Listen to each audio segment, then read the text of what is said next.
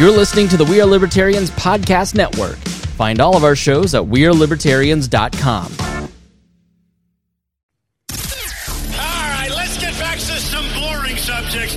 Understand the risk to our country. Freedom brings people together. You're listening to the We Are Libertarians network. Learn more at wearelibertarians.com. Welcome to We Are Libertarians. Oh. Old habits die hard. Welcome to the Chris Spangle Show. It is great to be with you. I am Chris Spangle. If you're new and would like to know more about the show, visit WeAreLibertarians.com or Chris-Spangle.com. Before we start, I want to thank all of the members of Wall Plus. You're the reason that the show exists, and we thank you so much for your patronage. Learn more at joinwallplus.com. And today, has there ever been a better time to consider leaving the country? I don't think so. So I'm talking to Mikkel Thorup, who is the number one best-selling author of Expat Secrets, How to Pay Zero Taxes, Live Overseas, and Make Giant Piles of Money. He hosts the popular podcast, The Expat Money Show, on iTunes, Stitcher. You can find it on iTunes and Stitcher. And is the director at escapeartist.com, the world's oldest offshore website. He has traveled to more than 100 countries, including North Korea, Zimbabwe, El Salvador, and Iran, has lived overseas in 8 countries, and has circumnavigated the globe more than 400 times. He's here to really talk to people about how to internationalize your life and business by legally utilizing the offshore markets to reduce your taxes, protect your assets, and regain privacy and control over your life. And Mikkel, you were referred to me by our good friend Mark Clare over at Lions of Liberty. Make sure you go check out all of their shows. Mark is dipping his toe into the expat lifestyle. Can you explain what an expat is, and are you an expat? Yeah, absolutely. So straight off the bat, Chris, thank you so much for having me on your show. I really appreciate it. I'm really excited about today's interview, and hopefully I can inspire and maybe educate a couple of your listeners, and I'm looking forward to digging in. And yeah, big shout out to Mark. Mark's an amazing guy. I've been on Lions of Liberty 3 times, I think. I've been on their podcasts, and it's been really good. So what is an expat? Okay, great question. Expat, I think it's always good to kind of clear this up, because the lexicon is important. And what ends up happening is people have some idea of something they heard, and it's not really the truth. So the really simple definition of an expat is somebody who lives overseas, who moves overseas. Now, are they going to stay there forever? Probably not. They're probably going to come back to their home country, or they're going to move on to another country. They will have a residency or a citizenship in that country. So we kind of differ than a lot of the digital nomads who are out there. A lot of those times, those people are on 3-month tourist visas, 60-day tourist visas, things like this. Expats are usually have a residency, so they'll be there for a couple of years.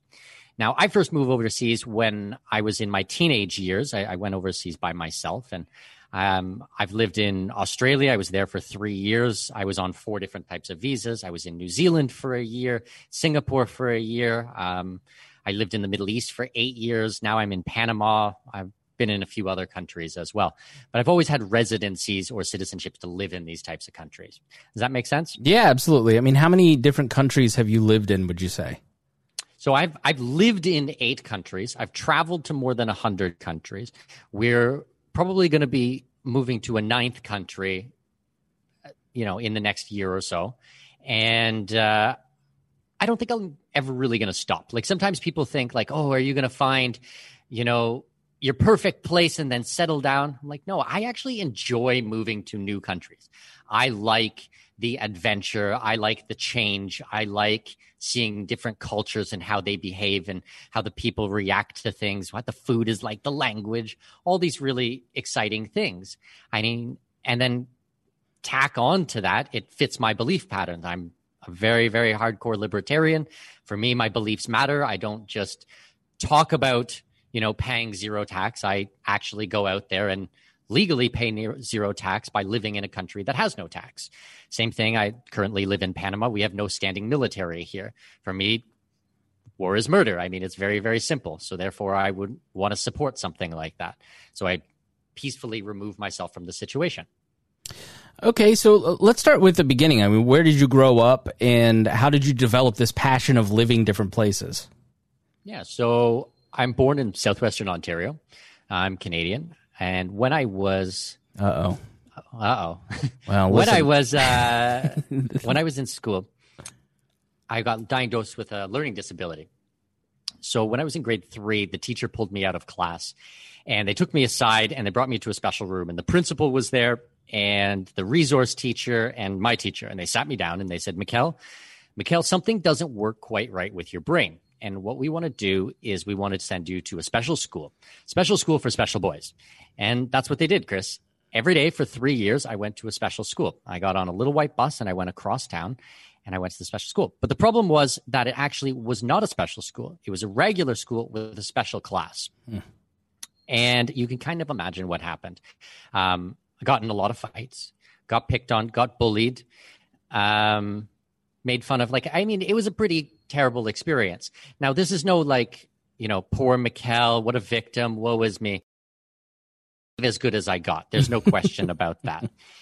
But after 3 years, I was finally allowed to go back to my neighborhood school. And I thought, wow, this is going to be so amazing. These people, these kids are going to be so happy to see me. They will have all missed me. This is going to be amazing. I'm not going to come home crying every day. It's going to be great. So I go back to my neighborhood school and and once again, you can probably guess what happens. Everybody started to, gossip and whisper and, I remember him. He went to some retard school. Mm. 1980s, totally politically correct. Kids are very sensitive, They really care about others' feelings, of course. But, we've all grown so much. But I figured out at a really young age that I absolutely hated school. I mean, I just thought it was the worst thing ever. And at 12 years old, I stopped going. And at 15, I officially dropped out. After that. And what happened, Chris, was I started meeting all these incredible people. And they were learning things and doing things in a really different way. And I started to understand that there's not only one way to do things. So I started doing residencies and all these things by myself and getting into different countries and banking and how does this work? How does that work? And I started figuring out all these things myself. Now, I started doing this in the year 2000. So, the internet was not exactly what it was today. We had the internet, but there's no smartphones. There was no Wi-Fi, mobile data. There was nothing like this. We used to go to an internet cafe about once a month and you'd be able to I was running a blog at the time talking about my travel. I'd be able to put up a couple of posts about my trips back then in 2001, 2002, 2003, things like that. But that was about it. So I had to figure out everything on my own. Now, fast forward 20 years later, and I'm still at it. I still love traveling. I still am super, super passionate about this and still figure out a lot of these things myself. Yes, I'm fortunate. I have mentors I work with. I have a few lawyers who work for me that I send my clients to them and they help. I'm not a lawyer. I'm not a CPA. So everything that we talk about today is going to be based on my best understanding of the laws. But definitely this is not individual tax advice. I actually have to say that. So. No, that's totally okay. Yeah. So you find your passion and you're from Canada. You're living in Canada. At what age do you move to your first country? Are you just traveling to this country expecting to go back, or did you make an intentional move to go to a country? And what country was that? Yeah, great question. So my first trip, I went to Ireland, England, and Wales. I was about 16, 17 years old. Came back from that trip, saved up a little bit of money, went back to Europe again. These were backpacking trips. All of Western Europe for 2-3 months. And then I was in North Africa for 2 months. It was funny. I actually traveled all around Morocco. I actually took a camel from Morocco to the border with Algeria, 3 days on a camel to Algeria and back. I was probably about 18 or 19 at that point.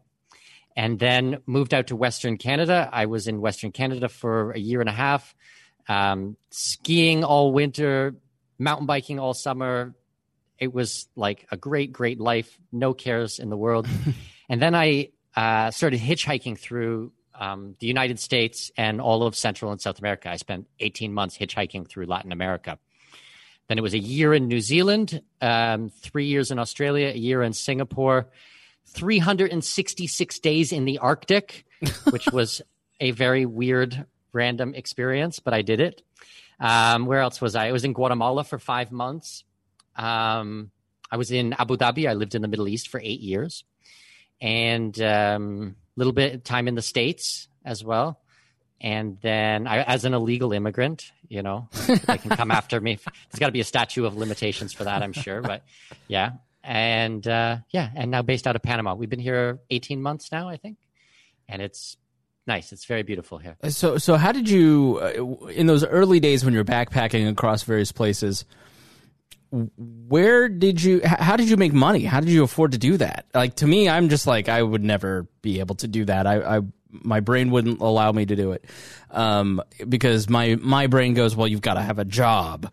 So how did you afford to live? How did you survive and make money and feed yourself? Yeah. So let's take Central America for an example. It's still pretty cheap today, but I mean, go back 15, 20 years and it was really, really cheap. My daily budget was between say $10 and $15 a day. That would get me 3 meals, a night stay in a youth hostel. And I was studying Spanish back then, and some Spanish lessons, or I would live with a family and we would do like a homestay and things like that. So I worked a lot beforehand. I mean, I started working when I was 12 years old, working in farms, babysitting, anything I could get my hands on. And then I just save up as much money as I could, and I'd use all that. I mean, travel was the passion. Mm. And I wasn't going to let anything stand in my way. I still don't let anything stand in my way. But yeah, we didn't have like online businesses where you could just make an online income. Like today, it's incredibly easy to travel, to be a digital nomad or an expat entrepreneur, build your business abroad and live in a cheaper country, or travel over and over and over again while making money in the States or in the UK or in Europe or something like that. So let's say, you know, We Are Libertarians, the whole network takes off and I'm able to do this full time, and, you know, you can do that anywhere. I'm looking at moving an hour south of where I live permanently. Even though my job's in Indianapolis, it's never been easier to have a job because you're working on Zoom anyways. Mm-hmm. If somebody were saying, because I've had this conversation with a lot of friends, you know, I'm working on Zoom, I'm working from home, why be stuck in my house when I could go do it from a beach or travel to a different country? How do you investigate that? What are some first steps that people can take to start looking into maybe spending a few months in a different country to work? Where do you start? Okay, so first of all, I agree with you. I think that we're seeing a massive paradigm shift in the world right now. There's so many people who no longer need to go into the office, and the offices are probably never going to open up again. I mean, we've found so many solutions now from working at home. But yeah, as to your point, why are you going to stay in your city or in your state? I mean, a lot of people are moving down to a zero state tax. Okay, great. That's one step. But I mean, if you came down to Panama, where I live, you can legally pay zero taxes. Now, I mean, there's a process to it. We need to set it up, and you have to have a couple of grand to get yourself started. But I mean, you have a higher standard of living and a lower cost of living. You're going to pay nothing in taxes, or very, very little depending on your income. And I mean, it's all benefits all around.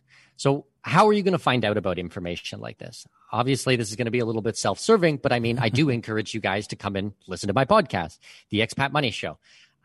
We have an interview-based show. We've done like 120 some odd episodes interviewing some of the best people in the world. I mean, subscribe to my newsletter. We talk about this thing on a daily basis. I have a magazine that talks about this thing on a monthly basis. But I mean, we can discuss some of the good programs that are out there, and I'm happy to share as much of my knowledge that I possibly can with your audience and try to help as many people as possible today. Well, that's great. Yeah. I mean, give us the full range of plugs, not just the podcast, but I know you have a book, you have a website. What are some other, so if somebody's maybe, I mean, imagine people are a podcast listener listening to this, but if they want to read or, you know, white papers, what do you got? Yeah, absolutely. So First off the bat, subscribe to the podcast, or at least check out the podcast. Come say hello. If you go to expatmoneyshow.com, you're going to find that. But you can also find it on every popular podcasting application. So whatever you're listening to Chris and I speak on today, search Mikkel Thorup, M-I-K-K-E-L-T-H-O-R-U-P, or Expat Money Show. You're going to find me there. My book is on Amazon. Search Expat Secrets. You're going to find it there. Escape Artist is my blog. I took over the company about 2 years ago. We're doing incredible things there. It's really an offshore website. We deal a lot with the residencies, a lot in the asset protection. So trusts, foundations, corporate structures, offshore bank accounts, private gold vaults, all these types of real bread and butter offshore services.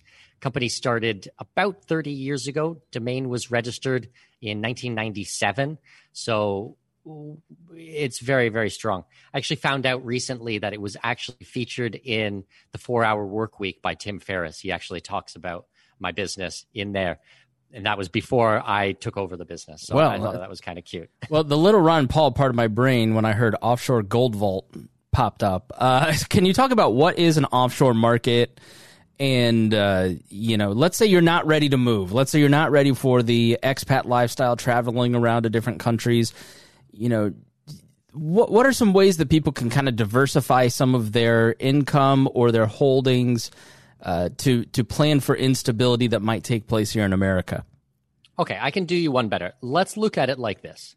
Let's look at it as if you need a plan B, which I would argue that you do need a plan B. Everybody needs a plan B because, yes, you're going to have fire insurance for your house and you're going to have car insurance for your car and things like that. But what insurance do you have for political risk, which look at 2020. Did you ever expect that the capital would be invaded in an insurrection? You don't have to explain it. The events that we're watching is just crazy.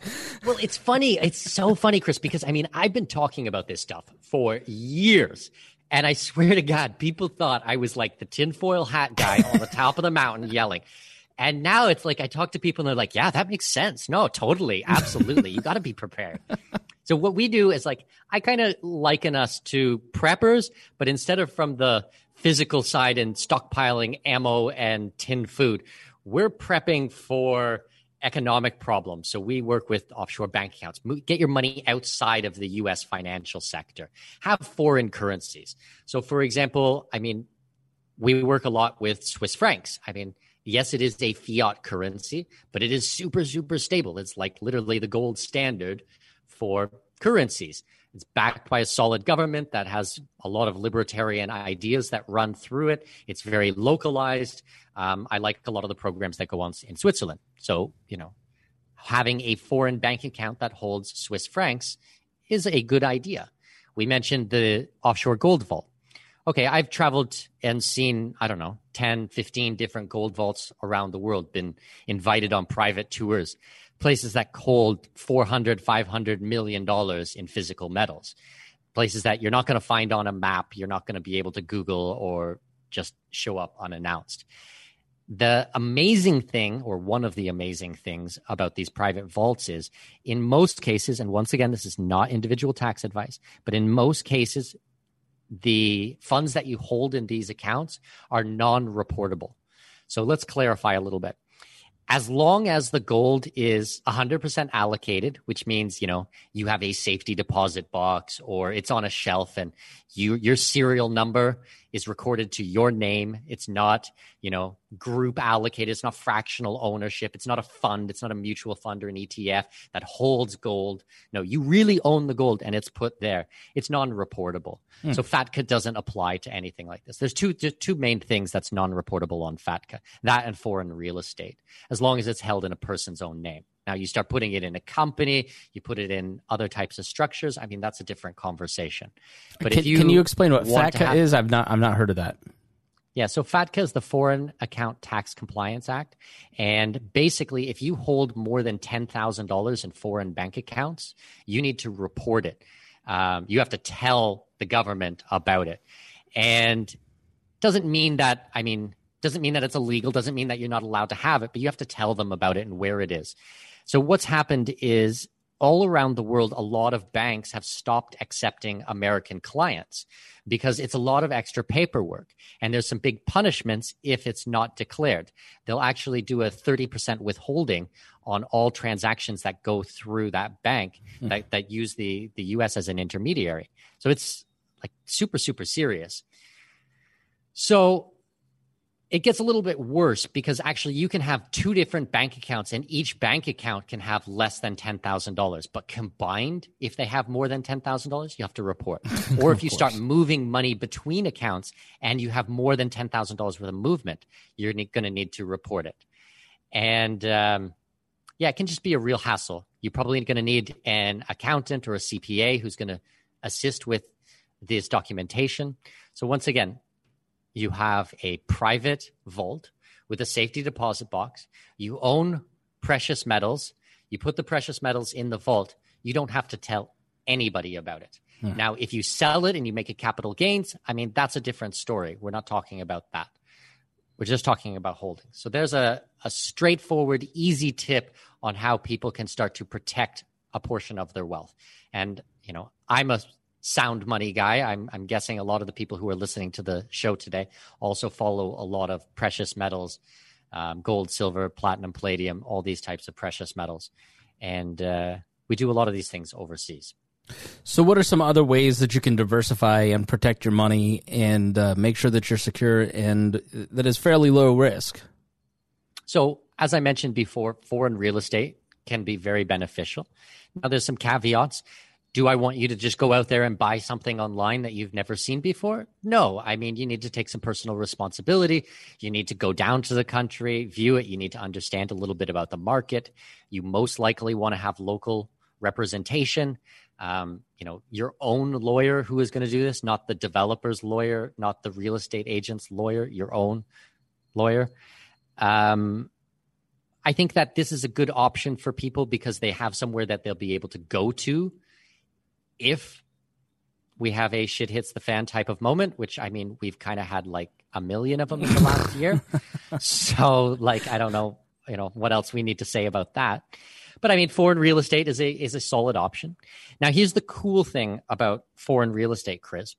You can actually secure yourself a residency and in some cases a citizenship, which means the legal ability to live and work in that country. And in the case of citizenship, you can get the passport, which is a second travel document, which means you don't have to travel on your US passport or Canadian passport or whatever. You can travel on a Panamanian passport or a Portuguese passport. You can get into the European Union and live anywhere in Europe. I mean, there's lots of options there. And those all come from investment in the country in the form of real estate. So it's got kind of multiple uses for it. And I would also argue that a second residency or second citizenship really does fit that plan B that we were talking about. So I imagine that you have strategies, you know, leading back to expatsecretsbook.com. But if you wanted to get involved in looking into real estate overseas or purchasing real estate overseas, where do you start with that? So, I mean, you can do a lot of Google searches. I mean, you're going to find my company. You're going to find a couple of other companies. You can work with me. Obviously, I'll be happy if you guys work with me. But I mean, I don't want to make this like a giant plug for my business. I want to share as much value as possible. My only caveat would be, guys, whoever you do choose to work with, make sure they have a good reputation in the marketplace and they have the longevity in the space. Because when you start moving offshore, I mean, there's some really good people, some really knowledgeable people, and there's some people who, you know, aren't so knowledgeable. And if you make mistakes in going offshore, specifically in tax reporting, I mean, this becomes orange jumpsuit type of conversation. Like, I mean, you got to be really careful about these things. So we work exclusively with licensed professionals, CPAs, tax accountants, lawyers, who specialize in expat and offshore matters. You know, the lawyers I work with, most of them have between 20 and 30 years experience in the industry. Okay, very cool. So you mentioned the secret offshore gold vault. What is that? Like you can just go into one of, what does that mean? So, okay, so these are all private businesses They're not listed. I mean, I remember visiting one in Singapore. I got an invitation. I was living in the Middle East. I got an invitation to come out and see the place. It was pretty neat. We actually got a film crew and they actually filmed inside, not outside, not where the place was actually located or anything like that. But actually did a little documentary on the inside of this vault. And it was so wild because I was staying at the hotel and they gave me the address and it was like just a blank spot on Google Maps. Like there was nothing there. So we followed it, had to ask some questions on the street. No one knew where it was. Finally, after like 40 minutes or something, and in Singapore, that's a long time, located the place. And it was just a nondescript building, and called the owner. He came outside and met me, and it was really neat. We went in the front door, and it's kind of this L-shaped room. And there's this bulletproof glass with about 4 or 5 guys behind. And they ask for your passport and everything like that. So after we do all the registration process, the second door to actually get into the vault won't open until the first door behind us is completely closed and locked. So I said, like, kind of, what's with that? He said, oh, it's called a man trap. So it's physically impossible for the door to open. So they can't just force their way in. And then he's also told me that it's in this L shape so that if they try to drive a truck or a transport or something through the front door, they can't do this giant right-hand turn to smash through the second door. I was like, wow, that's pretty wild. So we get in and the TV crew arrives. We get all mic'd up and stuff like that. And there's a second gate, which, you know, is like big iron bars. And then we get to the gold vault. So we've kind of already gone through 3 or 4 doors at this point. And it's this huge, huge door. It looks like out of a movie, exactly like what you would expect. Super Hollywood vault door. And I'm like, oh, can I open it? Can I move it? This is my first time.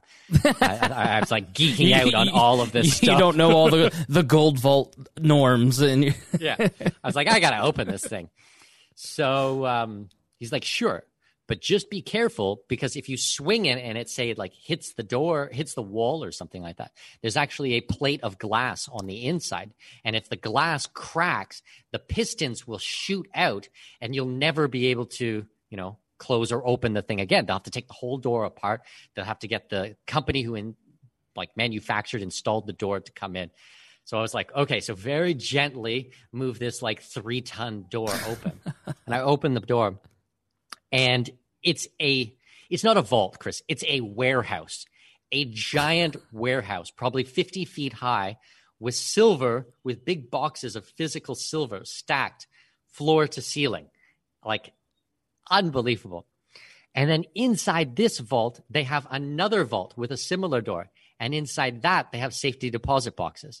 And in the safety deposit boxes, they have physical gold.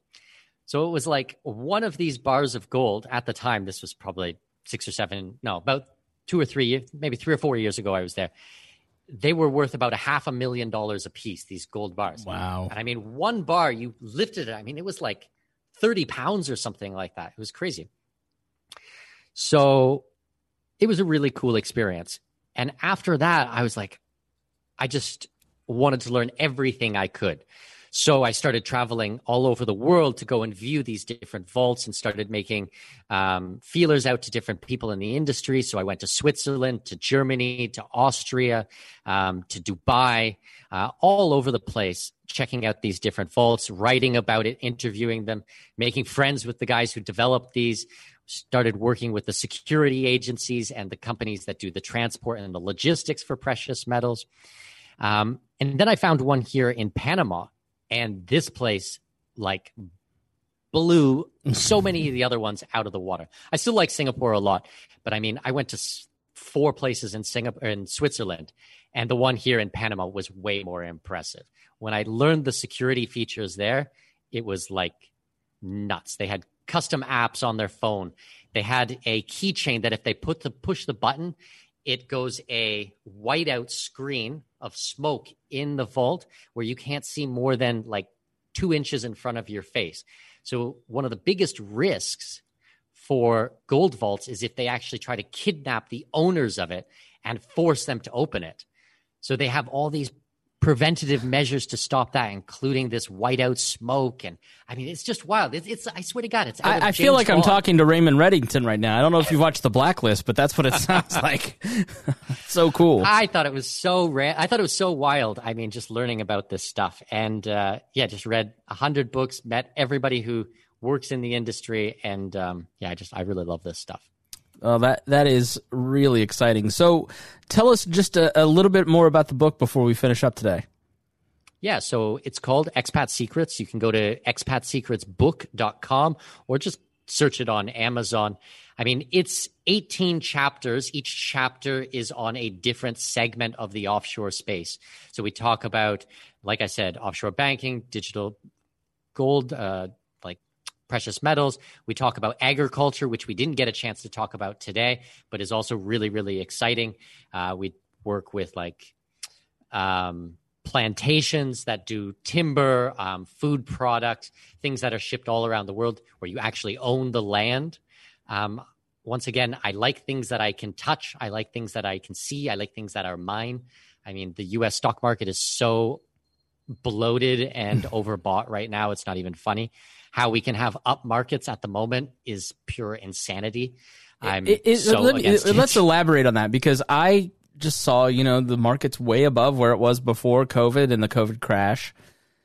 I mean, that doesn't make any sense whatsoever that the markets are doing so well. I mean, other than maybe we've pumped so much money in. I mean, what is your take on that? Well, that is it. I mean, the dollar is worth less. It's not worthless. Well, not at this point, but it is worth less. Trillions upon trillions of dollars have been pumped into the economy. So, I mean, the idea was going to go to small businesses, but look what happened there. They just absolutely reamed small businesses. They put out, 167,000 businesses, the majority of which will never open again in the United States. That is mental. That is absolutely crazy. Then I've been reading some tax reports that in 2021 for the tax returns, they're going to triple the amount of audits that they do on small businesses. So they're just going to absolutely waste as many people's time as possible. They go out there, destroy businesses, and now they're going to nitpick you for every little expense that you have. I mean, it's disgusting. The whole behavior is disgusting. I don't want to participate. I like Bitcoin. I mean, I don't like any of the other cryptocurrencies, but I do like Bitcoin. I've been in it since 2016. We've done well in that. Precious metals, which we've talked a lot about today, foreign real estate, cash in foreign currencies. Swiss francs is my favorite. I mean, that's what I usually like. And then, I mean, own your own business. Have skills. Build up your skills where you are marketable. I mean, that's one of the best investments that you can do.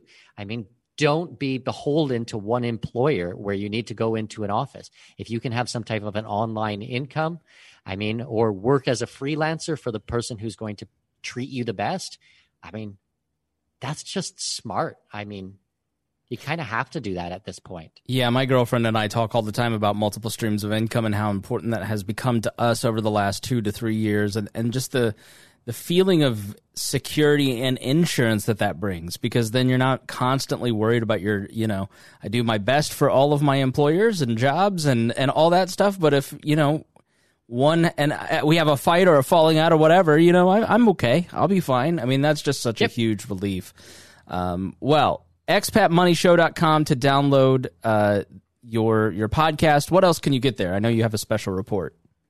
Yes. So we just updated it a couple weeks ago. It's called 19 International Strategies to Protect and Grow Your Wealth. It's free. It's an infographic report. It's maybe 10 pages long, something like that. And it really lays out a lot of the things that we've been talking about today. And from that, you're going to be able to find more information. So articles, podcast episodes, services, my business model is basically we give away 95% of the information for free, and then for the services we charge. So you need to buy foreign real estate? Well, you don't get the real estate for free, but on how to do it, we'll do our best to help you. Same thing, you want an offshore bank account? No problem. We'll assist you in opening an offshore bank account. I mean, it's a couple $100. I mean, it's a smart move that you can do today. Start moving a bit of your money outside of the financial sector. Awesome. Well, Mikkel Thorup, Thank you so much for your time. It's been so fascinating to talk to you. Is there anything else that you'd like to leave our audience before we go? No, that's it. Thank you so much, Chris. I really appreciate your time. I hope that we provided a little bit of value. I hope that your listeners take these things seriously. I mean, doors are closing literally all around us. My company and the work that I do, everything is completely legal as of today, as of this recording. Next week, if things change, I'm not willing to break the law to help someone. So my point is that make choices today to protect yourself. Because if the door closes, I mean, there's no way around it at that point. You know, that would have been like scaremongering, Mikkel, like 6 months ago. But when you say it may change next week, you could be totally right. I will be right. I mean, literally, there's programs, there's residency programs. Like we used to work with Cyprus, and they had a citizenship by investment. You pay money, you buy a house, and you get a passport in hand in 90 days. It is gone. That program is gone. Interesting.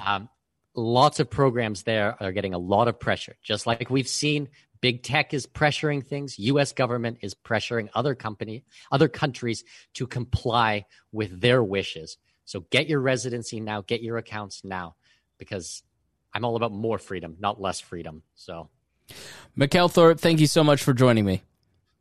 Thank you so much for listening to We Are Libertarians, and we will the Chris Spangle Show did it again. Tune in, and we'll talk to you soon.